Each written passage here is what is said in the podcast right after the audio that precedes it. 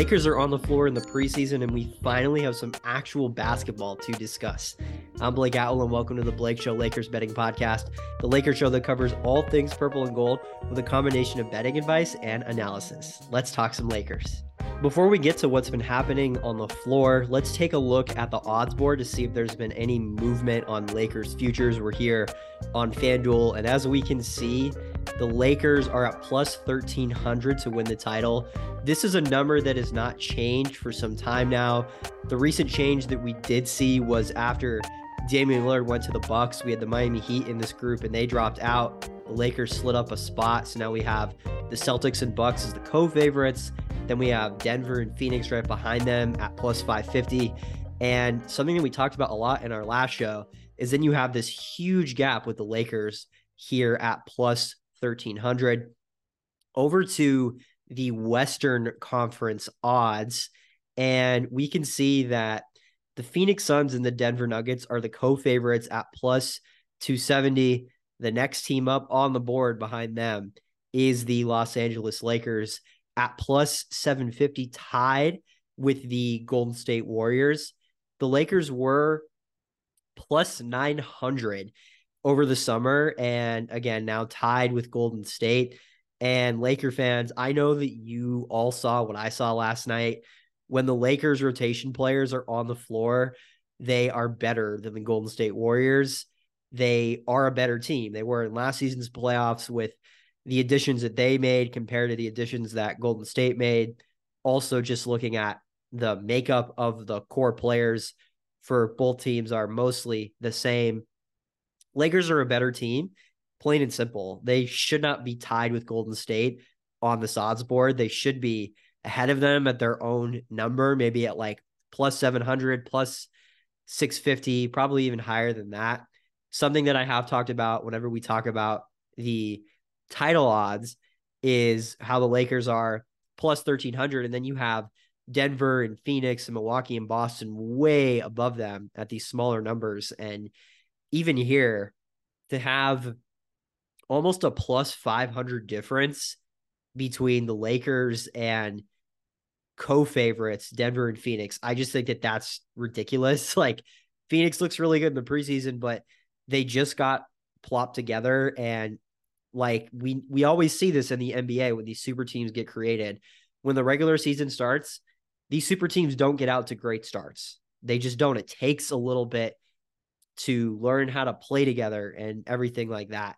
So I definitely think that the Lakers, with the continuity they have and as good as they have looked in the preseason, should be up here a lot closer to Phoenix and Denver. So I just don't see this uh, plus 750 number that you see here being there for much longer. I only see it continue to, to go up. And like I said, I mean, they were plus 850 sort of at like the start of the summer. Then they went, uh, that number got even bigger. They went to plus 900 after a lot of their offseason moves, which we talked about over the summer. That was a little head scratching because I feel like they only got better. And then as we see here, the, the number has improved a little bit.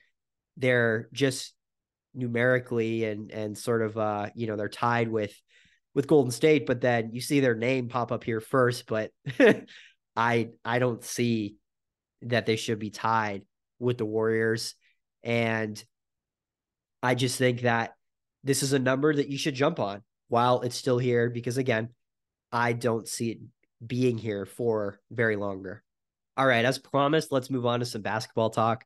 Four preseason games down, two to go. And one thing is clear as I've said on the show, since the Lakers made their offseason moves, this team is really, really good.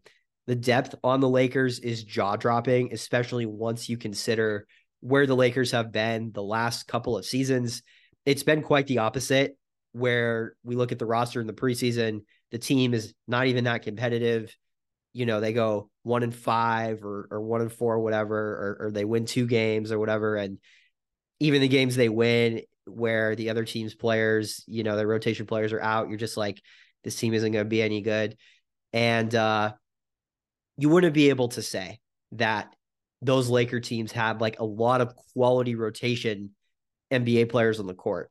This is completely different because the Lakers have an abundance of high level role players on this team, which we'll get to in just a bit. But then there's the internal improvement with this team. And we've got to start with D'Angelo Russell. I know it's the preseason, know it's been four games, but we are seeing an improved, more mature version of D'Angelo Russell, both on and off the court. He's putting concentrated effort into the defensive side of the ball. He's hitting jumpers left and right over the top of the defense. And he's talked about focusing on the defensive end more in post game press conferences in this preseason to reporters and exhibiting just some really good self awareness and just saying, look, I got taken off the floor in the Western Conference Finals, not just because of the shot making, the, the lack thereof, sh- the shot making, but the defense. And he was like, I want to get to the point where they can't take me off the floor because of my defense. So he's playing at an all star level so far in this preseason. And I think that if the Lakers can get this level of play from their starting point guard consistently, the ceiling of this team raises from Western Conference contender to Western Conference favorite. One of the best things um, that, you know, the Lakers could have happened to them rather than packaging D'Lo and Rui Hachimura or D'Lo and Vando or whoever to go get a Trae Young or a Kyrie Irving at the trade deadline. One of the best things that could happen to them is they keep their depth and one of their guys, Austin Reaves, D'Lo, Gabe Vincent, just goes to another level to where you're getting such good, consistent, solid defense and good enough over the top shot making that you don't need to go out and use assets to get that in the market because you already have it on the team. And that's something that last year against Denver really held this Laker team back. Over the top shot making. I mean, Jokic and Murray, time after time, especially most of those games, really three out of the four that could have easily gotten the Lakers' way, in my opinion.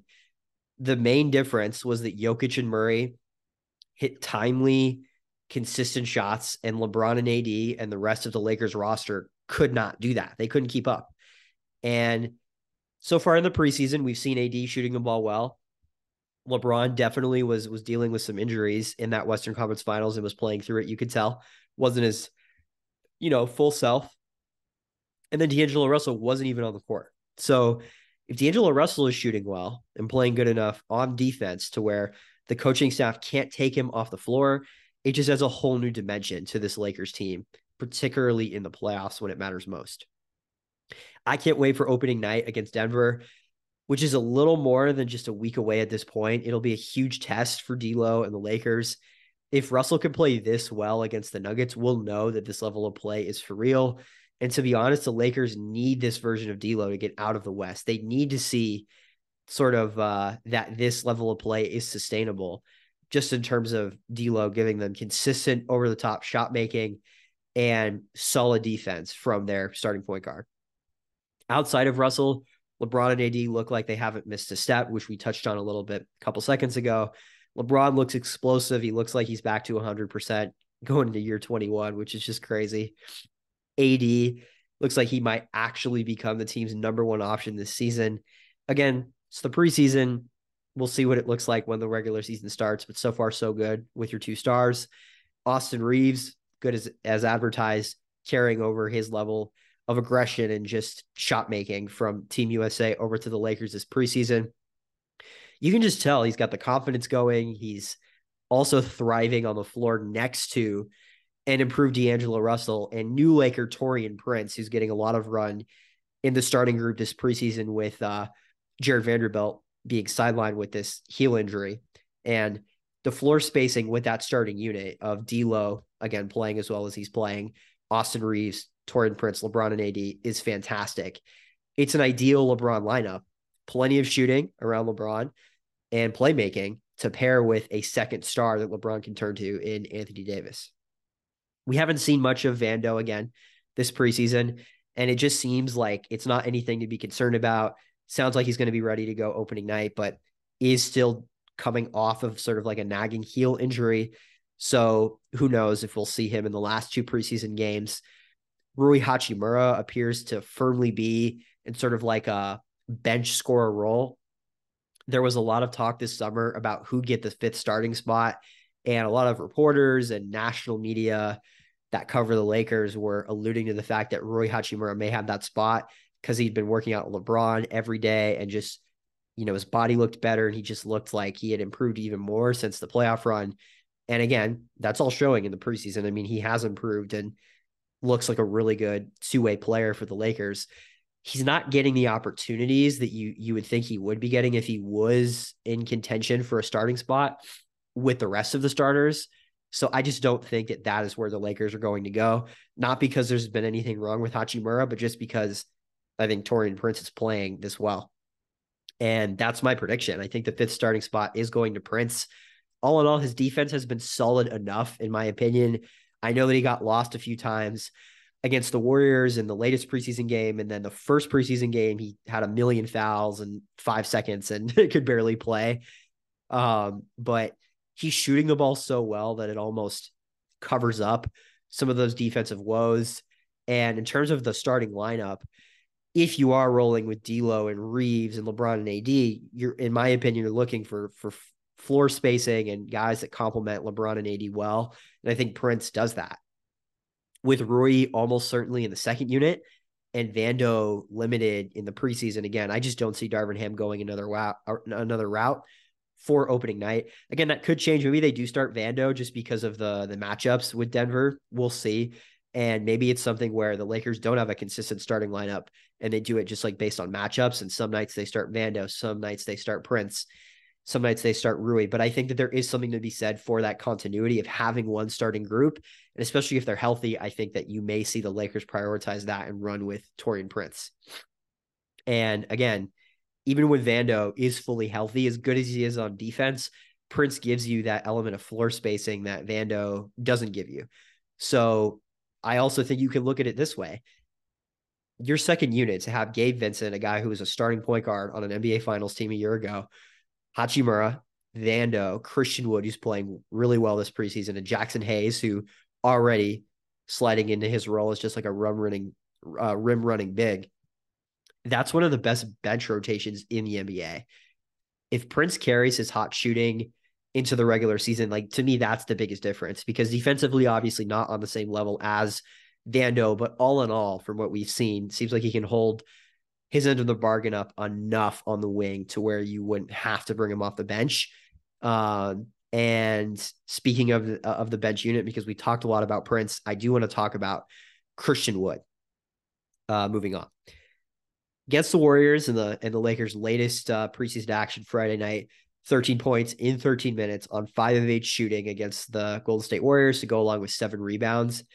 And it's been widely reported that Ham is in Wood's corner and he's backing it up on the floor.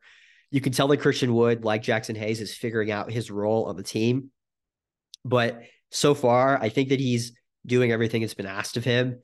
Another, you know, starting level player, I think, in the Lakers second unit, which again, not something that you could say in previous seasons, speaks to the depth of the team.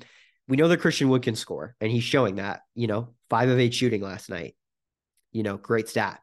But the real factor for me that's going to determine his success on the team in terms of the 2023 Lakers is how well he does on the defensive side of the ball. If he's playing well enough on defense to earn consistent minutes, the Lakers are the deepest team in the NBA, in my opinion, because we know how well he can score the ball.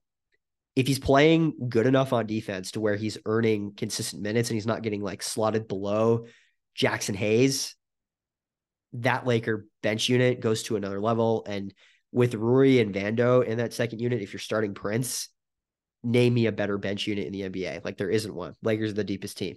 That 10 man rotation is as good as it gets if Christian Wood can play well on defense.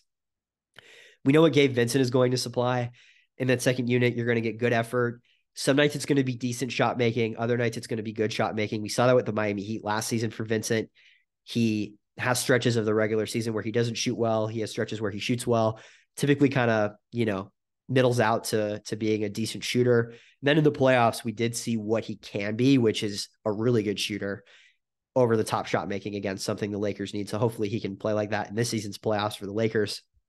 Rui Hachimura I just think microwave scorer who can play both sides. Vando, one of the best defensive wings in the NBA, I think will have a lot of opportunities to start again this season, depending on the matchups. Um, Jaxson Hayes, rim running, star in your role type big man on this team. And then Christian Wood again. I think he is the X factor that can really take this Lakers second unit to another level. So, so far, all positive sides for Wood and the Lakers in that second unit. Beyond those 10 guys that we just discussed, though, I think the next two that you're looking at are Cam Reddish and Max Christie. And to me, they're the guys that are looking on the outside in in terms of rotation, you know, consistent rotation minutes when everybody is healthy. Reddish has been hurt for the most part this preseason, but he did play solid defense at the time that we did see him in the Lakers' uh, first preseason game against the Warriors. Max has shown solid improvement, definitely an athletic wing who you hope can play both sides of the ball. But I just don't think that the that the Lakers are going to have space for those two guys in this rotation when everybody is healthy. And that's the key because we know that injuries are going to happen, guys are going to rest, and spots are going to open up. And I do think that Christie and Reddish are good enough and have shown to be good enough so far that the Lakers can turn to two more solid role players that are going to be able to play consistent, solid NBA minutes this season. And again, a luxury this team has not had the last few years in guys that are number 11 and 12, in my opinion, on the roster. Lastly, I'll touch on the rookies. Laker fans are freaking out about Jalen Hood Schifino and are saying, why didn't we draft Cam Whitmore? Why didn't we pick up Mo Bamba's option and package a 17th pick and trade trade that, you know, to, to bring a, a better role player on a team? And I just need to say this. Everybody has got to chill out because Darvin Ham, Anthony Davis, Reaves, and others – have been raving about JHS's talent in camp. Has it translated over to the preseason games yet? No. But the Lakers don't need it to. That's the luxury of where they're at. I don't think they draft Jalen Hood Schifino 17th overall. You know, if if they really thought that that 17th pick was going to have to play like a big role on the team this year, maybe then they do go Cam Whitmore. Maybe they do trade the pick. I think they took him knowing great work ethic, really good talent, player we can develop that we're not going to have to rely on for consistent minutes at point guard at the NBA level this season. So I think he's going to get plenty of run in this season with the other rookies on the South Bay Lakers. And that goes for Maxwell Lewis as well. And as long as the rookies are playing well in camp and then in practice through through the season, that's all you need if you're the Lakers, in my opinion, from them in 2023. And then you hope that by next season, sort of how Christie is has kind of moved up from that South Bay level to now, you know, 11th, 12th man, maybe 10th man, depending on who's hurt. Then you hope that Jalen Hood Schifino, Maxwell Lewis, one of those guys can slide into that role next season once, you know, certain guys leave because they get paid and they go somewhere else or whatever. So I don't think that there's any reason to panic though about Jalen Hood Schifino shooting the ball poorly in the preseason has never played in these arenas and has never played at the NBA level with the speed of the game, like to take him some time. You can't control the shot making, you know, as a player. You control how hard you play, how well you're doing in practice and, and your habits and all of that stuff. Sounds like it's it's really good. And he has displayed the talent in front of Anthony Davis and LeBron and Darvin Ham. So that's really what matters. And also keep in mind that I think with last night in particular, because I think a lot of Laker fans are mad because – Lakers have a lead. They take all of the role players out. They put in the rookies. Lakers blow that lead and end up losing the game by a couple points. But the Warriors had Jonathan Kuminga, who they're going to be counting on for like real NBA rotation minutes this season, and Moses Moody and Rudy Gay, who's played in the NBA for, you know, more than a decade out there in garbage time. Whereas Jalen Hood was kind of the go-to guy in a lineup that was filled out with South Bay Lakers guys, with D'Moi Hodge and Colin Castleton and, and Lewis and, and others. So I think that it's going to look different once Jalen Hood is ready to play alongside the Lakers second unit. He's going to have more talent around him. He's not going to shoot this poorly. His shooting percentage is like in the teens right now. That's not, you know, going to stay. He's going to shoot better. Um, I have no doubt about that. With that, that covers how this Lakers roster is performing in the preseason so far. We have Lakers Bucks coming up next on Sunday. It doesn't look like LeBron is going to play. We'll see what happens there. Lakers Suns, I think that might be a dress rehearsal where you do see um, you know, the most of the rotation, or maybe it's not. Maybe Lakers don't want to show Phoenix anything before, you know, Denver. We'll see. And then that closes out the preseason. That Lakers Suns game is this upcoming Thursday. So there is a, a break of a couple days in between the Sunday game and the Thursday game. Then after that, Lakers Nuggets, October 24th. That's when we really get to see what this Lakers team is is made of to start the season. That's going to be their first real test. That'll do it for today's show. Thank you so much for watching and listening. Please follow, like, and subscribe, and I will see you next time.